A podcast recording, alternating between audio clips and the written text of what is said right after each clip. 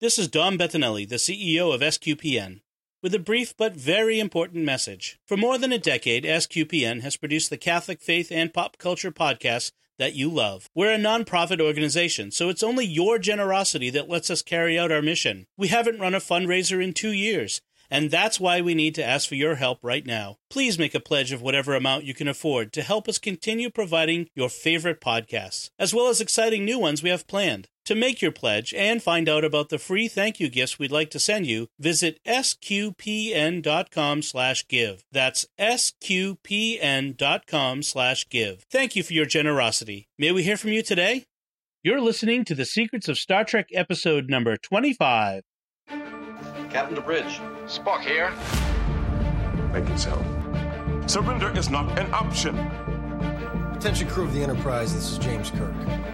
We are all explorers, driven to know what's over the horizon, what's beyond our own shores. We would have helped you get home if you had asked. That's who Starfleet is. Hi, I'm Dom Bettinelli, and you're listening to The Secrets of Star Trek, where we discuss the hidden layers and deeper meanings found in all the Star Trek TV series, movies, and more. And today we're discussing the first Star Trek Voyager episode, Caretaker. And joining me today on the panel are Jimmy Akin. Hi, Jimmy. Howdy, Dom. And Father Cory Sticha. Hi, Father Cory. How's it going? So this is the first episode of uh, this of Star Trek Voyager. It aired uh, January 16th, 1995. It was a two parter. Um, it uh, kind of falls into the the the uh, the pattern that we've seen of Star Trek uh, series in the 90s. In the 90s, uh, where there's a handoff from the previous series. Uh, you know, we we've got uh, you know a, a character shows up from the previous one and and there's some overflow into the into the new thing. Um, there's a lot of uh, there's there's a lot in this episode. There's a lot of um, behind the scenes drama that went into the making of this series. Hmm. Um, we had just finished the if long. only they could have transitioned that on screen. well, All right. that might have been part of the problem. So we we had just finished the long run of uh, Star Trek Next Generation. It, it's transitioning to uh, movies, and um, Deep Space Nine is ongoing. It's it, it's it's hit its stride at this point, and we've got this new series. And we, what do we do with it? Do we do just another Starship exploring like we did with the original series, or Next Gen, or do we do something new? And so they decided we needed to do something new. We need to have, um, you know, they came up with the Starship flung into the far reaches of the galaxy far from home, making its way home. And and that wasn't unreasonable. You do need to do something to differentiate this mm-hmm. from next gen. Yeah. Because I mean, next it, there had been such a gap between the original series and next gen that you could say, okay, guess what? We're going to explore the galaxy again on our new ship. And, right. and and nobody would have said, oh, "We've seen that premise before." Actually, a lot of people did say that, but um, yeah. but they got over it quickly. Um, so, with next gen being such a fresh memory, and even then going on to do movies, you needed this spinoff series to do something different. And D- right. DS9 did the obvious thing of let's use a space station instead of a spaceship. So if we're gonna, if we've already played the space station card, um, or are currently playing it, we need to do something with the ship, but how can we make it different? Let's do Lost in Space. That's reasonable. Mm-hmm. Right. And um, they amp up the drama as much as they can by throwing in this conflict between the Maquis, who are introduced in uh, Deep Space Nine, and Starfleet, and throwing these two crews together, which is supposed to create lots of conflict, but eventually doesn't. I mean, we kind of talked about all this in our overview of Voyager, yeah. so mm-hmm. I don't want to spend too much time on that.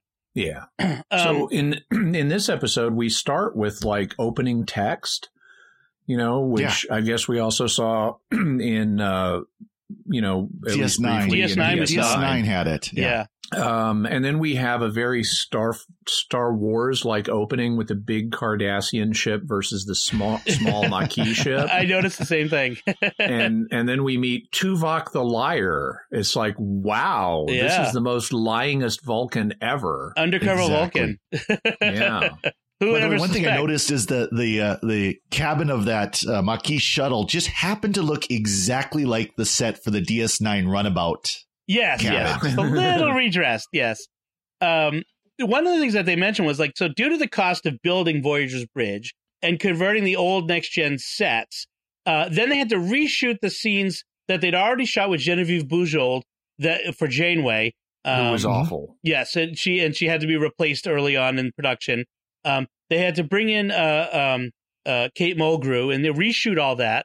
Uh, It was th- great. But but but they had to reshoot her stuff again because um, she has her you know when she has her hair down it's kind of fine and it and it looked all weird uh, within the in all the various shots like you could see light through it so that's why in she has dailies. yes and that's why they had to um, have reshoot it with her in this updo that she has early on um, that that bulbous bun that Which I'm glad they got rid of eventually Yeah, because it it, made her terrible. look really stern and it wasn't an attractive Matronly. look at all. Right.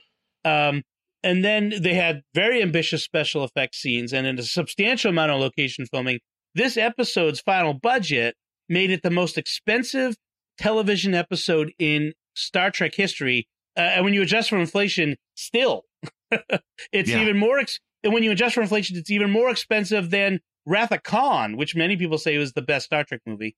Um, So that's that's a pretty pretty substantial budget for this. Uh, so it's it's very interesting just to, to, to talk about in this this sense of this. It's a what they essentially made was a movie uh, out of this pilot, Mhm. and I just wish it'd come out more movie like.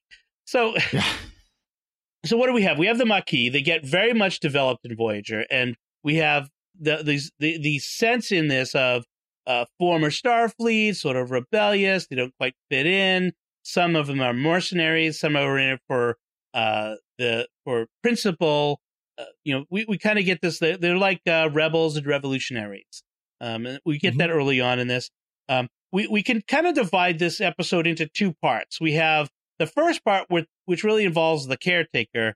Well, And then- they kind of did divide it into two parts, each 45 minutes long. Right, exactly. and then we have a, a like a second uh, s- screenplay story uh, involving the Ocampa, which still has the caretaker involved, but uh, we we sort of very consciously shift from one to the other in this. Mhm. Um, we, we have you know our various characters, the uh, who are different early on. Um, Chakotay, who's got his uh, indeterminate Western Hemisphere Native American background of some sort, um, which we get references to. It's very they're very conscious of his of presenting him as a Native American of some sort. Yeah, Um, but what they're very unconscious of is the acceptability of having Tom Paris doing all these American Indian slurs at him in the 24th century. Exactly. I Exactly. mean, I thought racism was a thing of the past. Come on, guys. yeah, but was it at one point the wrong kind of Indian? I think it was Chakotay's Wrong response. Yeah, was the, the yeah. idea that if I, if I save your life, you've got a life debt to me, and that's wrong tribe. Yeah. Yeah. well, maybe you know, maybe all that PC stuff is gone in the 24th century, and we can we can take a joke about things. Maybe that we'll see. It didn't didn't feel like he was joking. Well, because Yeah. because uh, what was it? Uh, apparently, that the uh, at the academy they teach uh, racism against Ferengi, uh, as we see with uh, uh, yeah, poor poor Harry Kim, who's just a a, babe in the woods uh, when he gets to Deep Space Nine, and Quark tries to cheat him, and so you That know, was the- a funny scene. yes, that that was, was like clever. That was pretty good. I found it very interesting that the character they chose, the token character the old series, setting up the new series, is Quark, not Star anyone from Starfleet, nothing like that. Um, Instead of because with Deep Space Nine, it was very much you know very clearly for a reason Picard handing off to uh, Sisko. It was very dramatic and tense, and this was very lighthearted and uh, very different feel to it. So I thought that was an interesting difference. It may have had to do with actor availability. It may have also had to do with who, if, if we're trying to introduce Harry Kim, because they're staging the actors as they introduce them and are not giving them to Right. us all at once, so we don't Right. have information overload. So it's like, okay, we need a way to introduce Harry Kim. Do we have anything for him? Well, where would an ensign plausibly be at the beginning of this story? He'd Right. be in a bar, and that Right. would make Quark Yeah. logical. he's you know his first time out in the deep space he's checking out the the, the place and he you know first the first time the uh the fresh out of the academy sailor shows up in a port bar someone's going to try to cheat him that's just you know Yeah. the way it goes Yeah. I mean, it, it really is a reasonable way of doing it.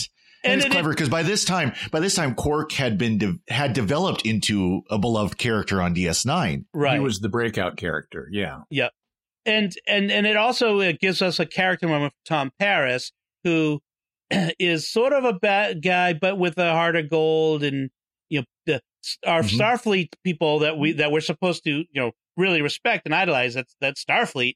They don't like Tom Paris, so there's automatically like, are we not supposed to like this guy because I don't think he does really have a heart of gold in this episode. I think he has a heart of normalness, but well he also saves this bad boy Yeah. overlay. he does save Harry from being cheated and sort of befriends him uh, a little bit. You know, yeah.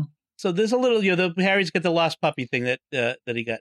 So let's talk about Tom first. We we we had mentioned in the overview that Tom Paris um, was not supposed to be the character. It was supposed to be Mhm. um, was it Nick Locarno from the Next Generation episode, The First Duty, and he was the uh, the washed out of the academy, and we are supposed to understand that he went to go with the Maquis.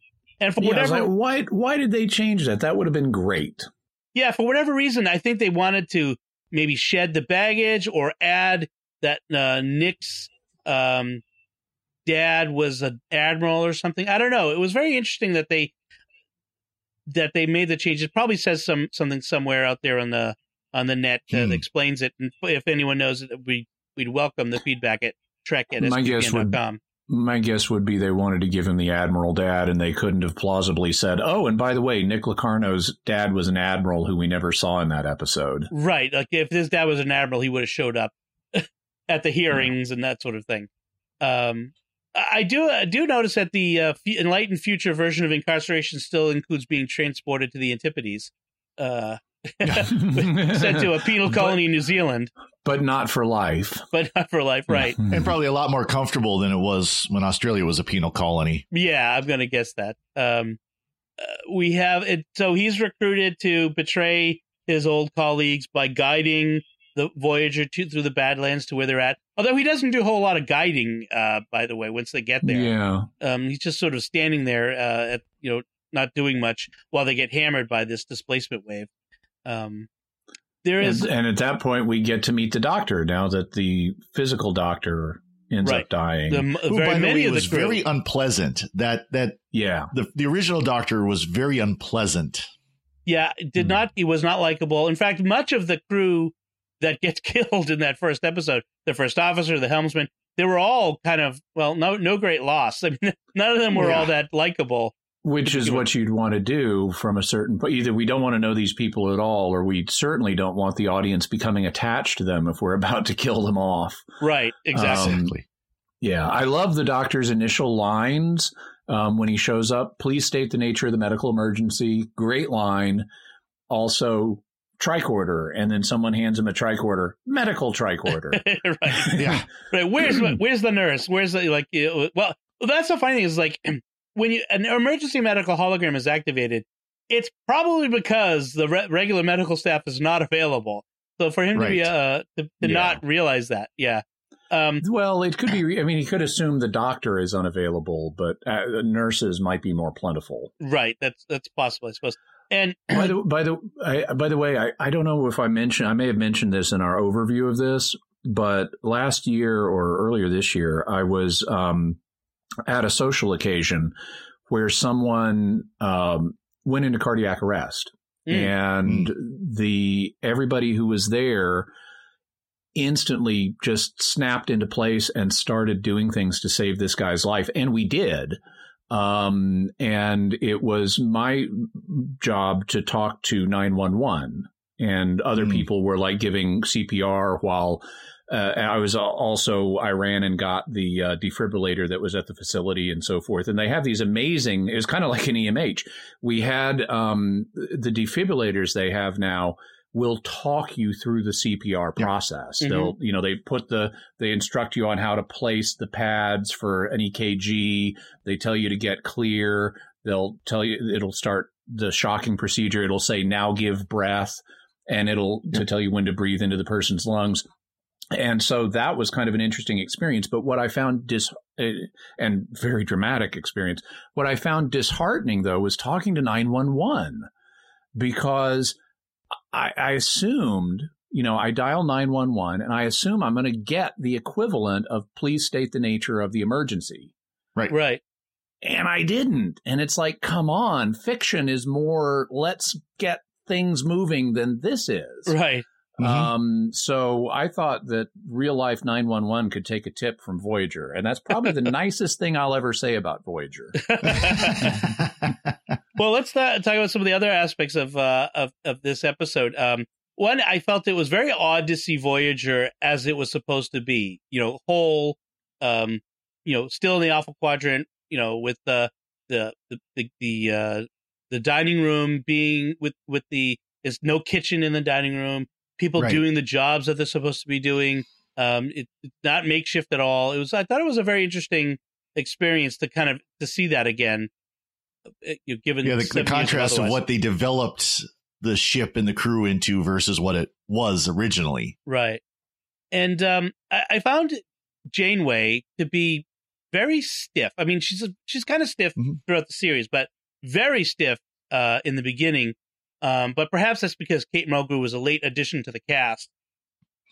Well, and there's And always the- been that there's always been that aspect of the you know just as um, you know we talk about uh, with Doctor Who at, at a regeneration, um, Mhm. you know where they're growing into their character. Well, there's always been that aspect in Star Trek. Look at you know look at Picard at the beginning of Next Gen. He was a jerk. Yeah. He was not liked, and but he, but again he became one of the more beloved characters of that series. Although he Uh, never got unstiff. No, Well, no, he just that- became more beloved. And, and A- A- Avery Avery Brooks in Yep. DS9, he was always very stiff too. I mean, except i- in, it with his underlings, not Right. with Right. his son or his girlfriend, but with his underlings, he was always strict. Right. And Mhm. and actually, well, he loosened up. I mean, there were times when he with Jadzia and. Jadzia, yeah, So, so there was a there, we were supposed to get some humanizing moments with Janeway and her boyfriend and their dog and that sort of stuff, but um, it felt a little stiff. And in fact, um, that whole scene where Harry's like, you know, calls her sir, and then she says, uh, you know, I know others captains are okay with sir, but don't call me sir. Says ma'am, and then she says, well, um, it's okay, and, uh, you know, and he says, yes, captain. Well, that in crunch time and then she's like, "It's not crunch time yet." It's like, you know, there is protocol. You know, this is it's Yeah. not just your preference, lady. It's this is how things are done to help things run properly. And so you have yes and sir because you because you not just yes, but yes sir because it conveys I understand and I will carry it out. Not you Mhm. know, I mean, Father Cory, you you served in the military, you understand a little bit of that, Well, you know, and I mean, immediately in the Air Force, uh, we would do sir or ma'am. Right. You know, um, at least for officers. Now, like if I'm talking to another enlisted, I might, you know, say airman so and so or sergeant so and so. right? Uh, but for officers, it was always yes, sir, yes, ma'am. But not just uh, yes. Exactly. Yeah. Exactly. You know, and it was, um, and I mean, it, it really depended too. Yeah. It, it more familiar. Would you would say like, yes, captain or yes, you know, lieutenant or whatever, you know, Right. but, uh, to, to have it dressed down like that, I, I, most officers wouldn't do that. Yeah. I, I think that's really just because they previously established in Star Trek that by the 23rd century, you had cap, you had female officers being called sir, like mister Mhm. Saavik, Right. and and they w- didn't want to put Janeway in that role. They wanted her to be able to be more feminine and be okay with ma'am, which would sound more natural to the ears of the ongoing audience. Right.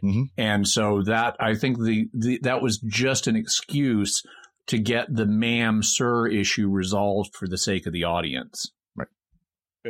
So we have this this uh the premise is that uh this caretaker being is looking for a mate to to create a, a progeny that will continue its mission to care and watch over uh watch over the Ocampa.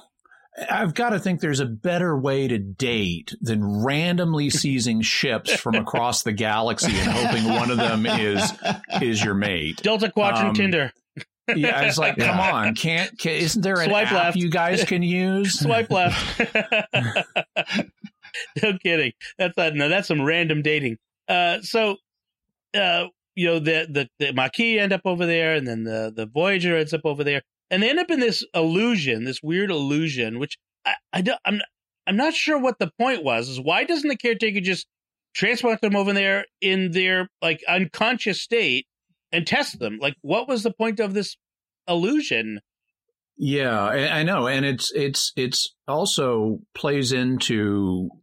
I mean, you have this disorienting environment where it's like maybe 19th century America, and we're on a farm, and people are playing banjos and starting to dance, and it's and you know this is this is meant to be creepy, and it's like, guys, this is going to turn Deliverance on us.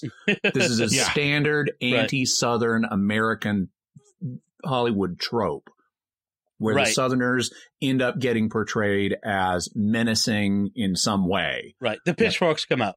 Literally. Yeah. Literally. Literally, yeah. Uh, yeah. It was so it was so weird. And then um but uh, when the when the caretaker is eventually confronted uh with, you know, the kidnapping of people and dragging them away from their part of the galaxy, he says it was necessary. And it's interesting that the the caretaker's ethics are essentially this this alien being is situational. It's very much subjective. I, I I need it. It's utilitarian. I need I needed you. I used you, and I'm discarding you. And it's very Exactly. interesting. Yeah, except he's got this weird other than his mating prime directive. He's he's also got this I did something to the Ocampans in the past and therefore I owe them big time. That trumps anything I might do to anybody else. Yeah. Well, Right. you did something bad to us. like, Yeah. send us back. Yeah, exactly. Oh, but but you're not part of a whole planet. You're just a little starship. right. Right. yeah.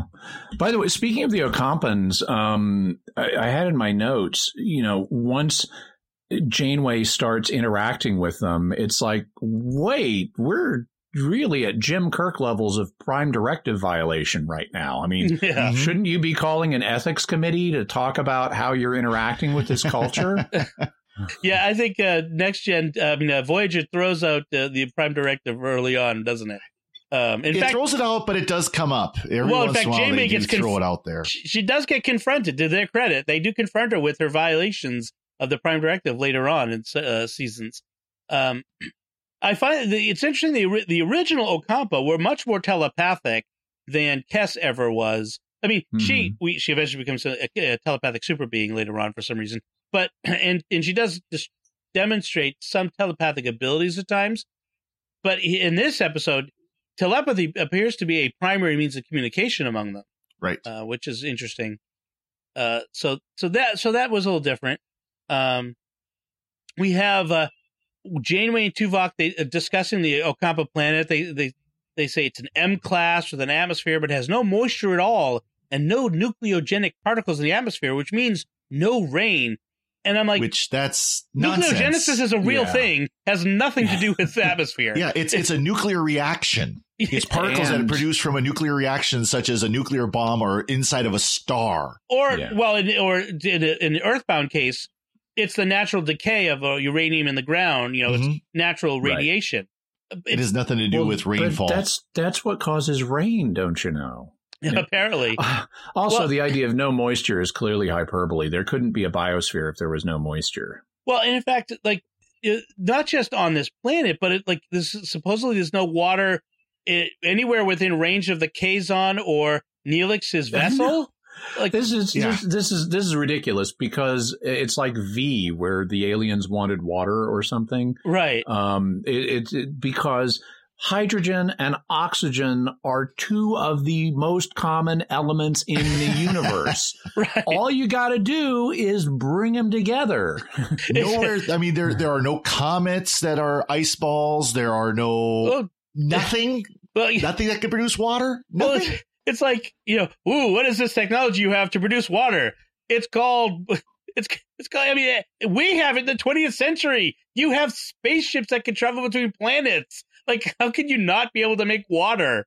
Yeah, it it doesn't make sense. I mean, because frankly, how could you survive without water at the level that they that they demonstrate? I mean, yes, we have civilizations on Earth who live in uh, desert-like areas that that ha- Mhm. have to harvest water from unusual sources, but usually they are small uh, civilizations with with with very you know very little technology. they don't have spaceships. Right. It's uh it's very uh um yeah. It's it, it it's hard to buy and, Yeah. and that was unfortunate. One of the first things you do as you start to develop technology is figure out how to get reliable sources of water, even if it means moving. Well well in fact water is a byproduct of early rocketry. Uh you know rockets uh when they combine the hydrogen and the oxygen in the uh, in our in our rocket engines it actually produces water vapor. Uh Mhm. so yeah.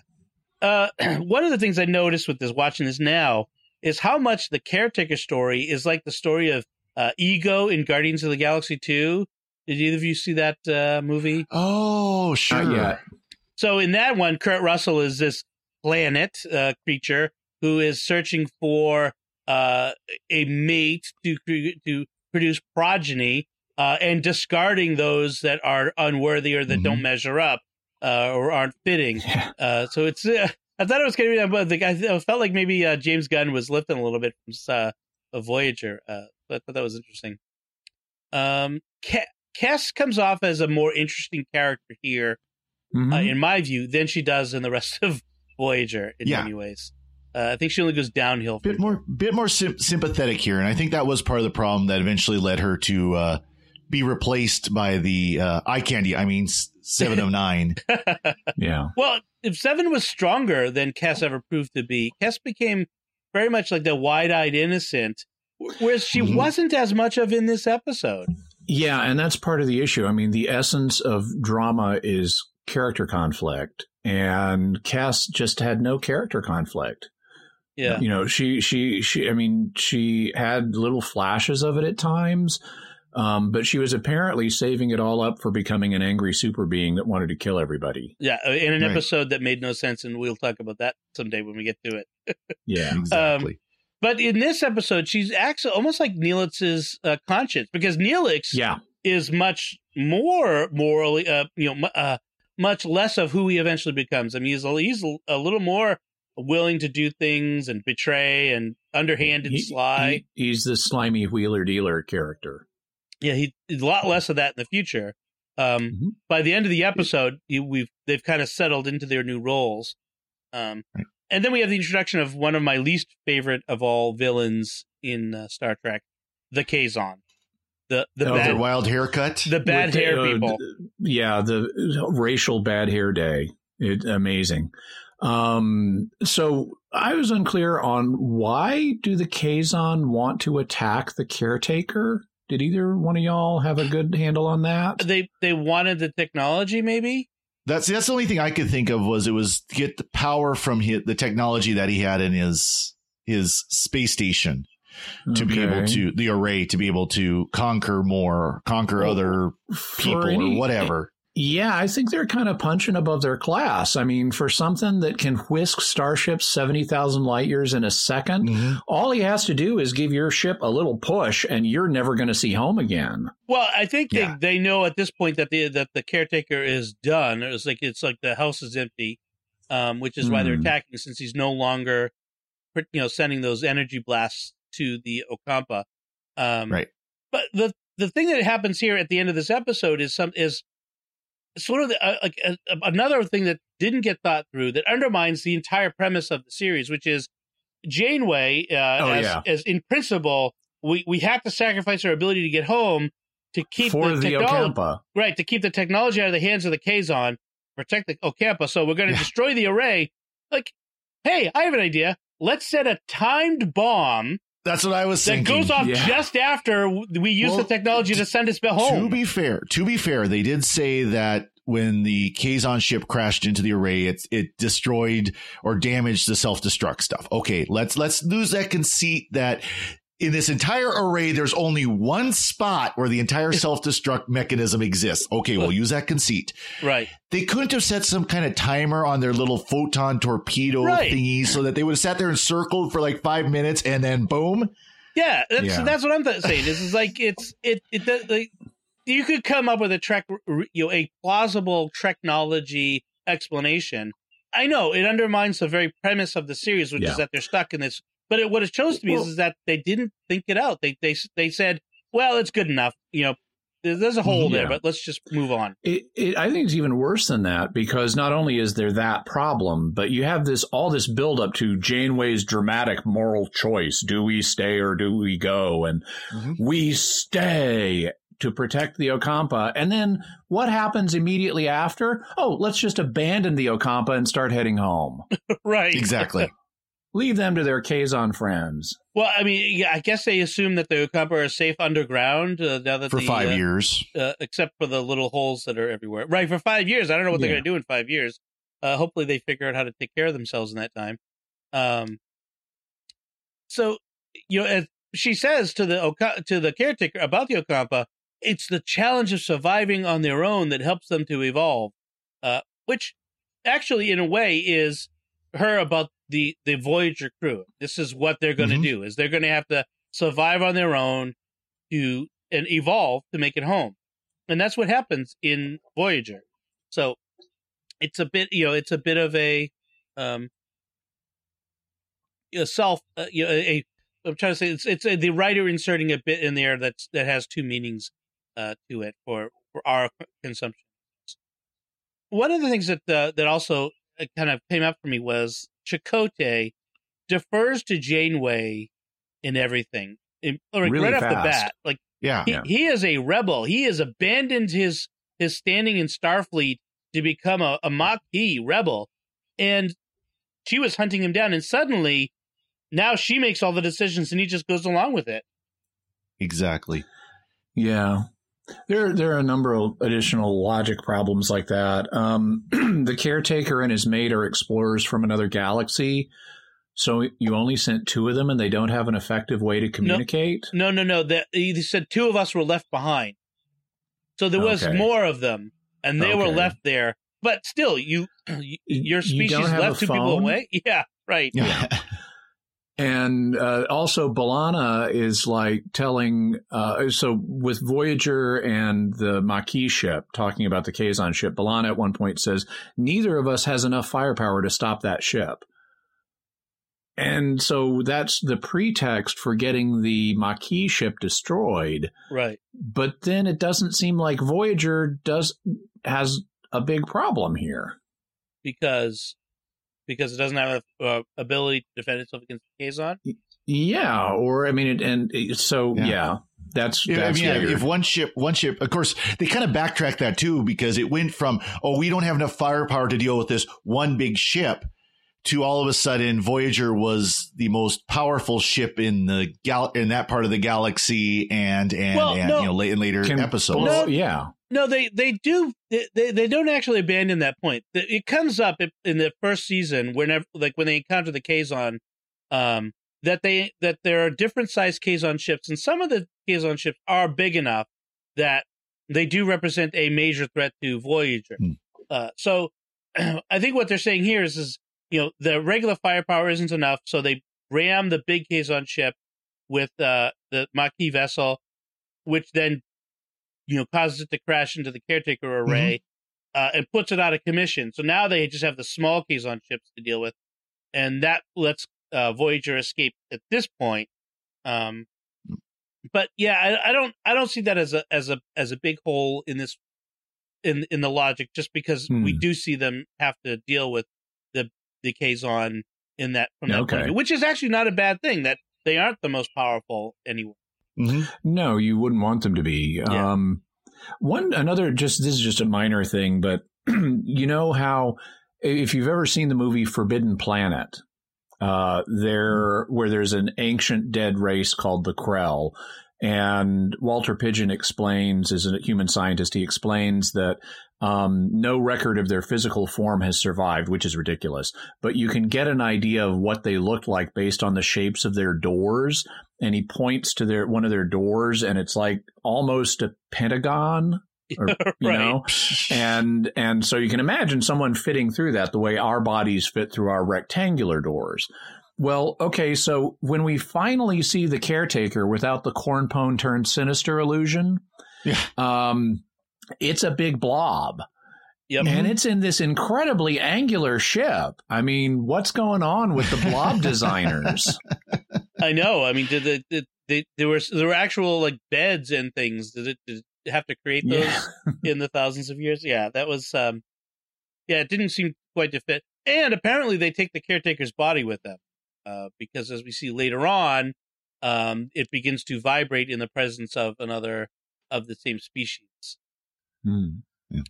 as they uh so in general it's like a lot of the other first episodes of the series for star trek uh, a bit of an uneven beginning um So so far, the best. Um, well, of the '90s era Star Treks, '80s and '90s Star Treks, I think Deep Space Nine has the best of the beginnings we've seen so far. yeah Mhm. yes uh, i would agree with um I thought you were going to say this is the best of the Voyager episodes we've watched so far. Well, that's true by definition. Yeah. There Uh, are some better ones. yes yes yes, uh, I, there are. I, I i am uh i am more sanguine about uh, voyager than than jimmy is and but Mhm. but we did get i did notice several instances of some kind of uh, Oh yeah. and we did expend a number of photon torpedoes. So that uh, so let's start the count now uh, of uh, the number of photon torpedoes that Voyager is Do- carrying. Do I recall in this one they said we only have six, and then they used all six, or am I thinking of some another No, scene in the Star Mach- Trek? The Maquis vessel had only six. left. Okay, okay. Yep. But the, I think at some point they I don't know if it was this one or or a, a one Oh no, it's up. from the it, it's from the Deep Space Nine uh, premiere. yes, Oh, right. uh, yes, yes, yeah. yes. That's right. That they only had six. So, uh, so I guess that's it on Voyage on uh, on uh, Caretaker uh, for us.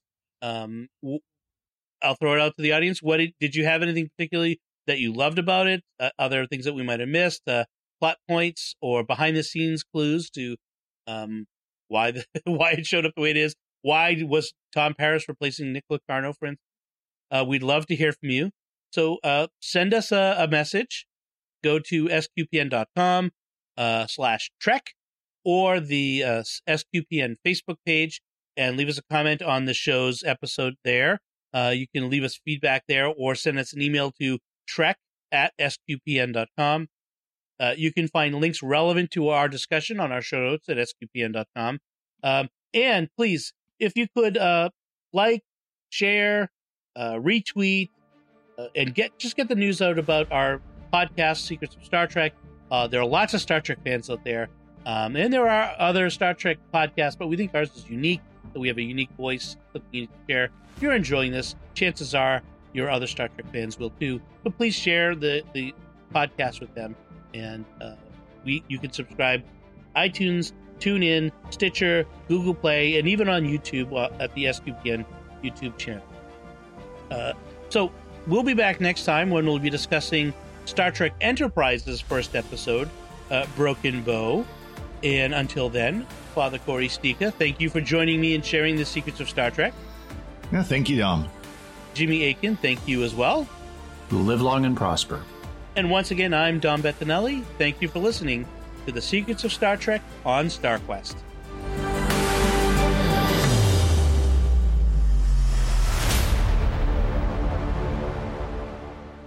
This is Dom Bettinelli again. We hope you've enjoyed this podcast and that you'll help us keep producing the podcast you love. Thank you for your generosity. To make your pledge and find out about the free thank you gifts we'd like to send you, visit sqpn.com slash give. That's sqpn.com slash give.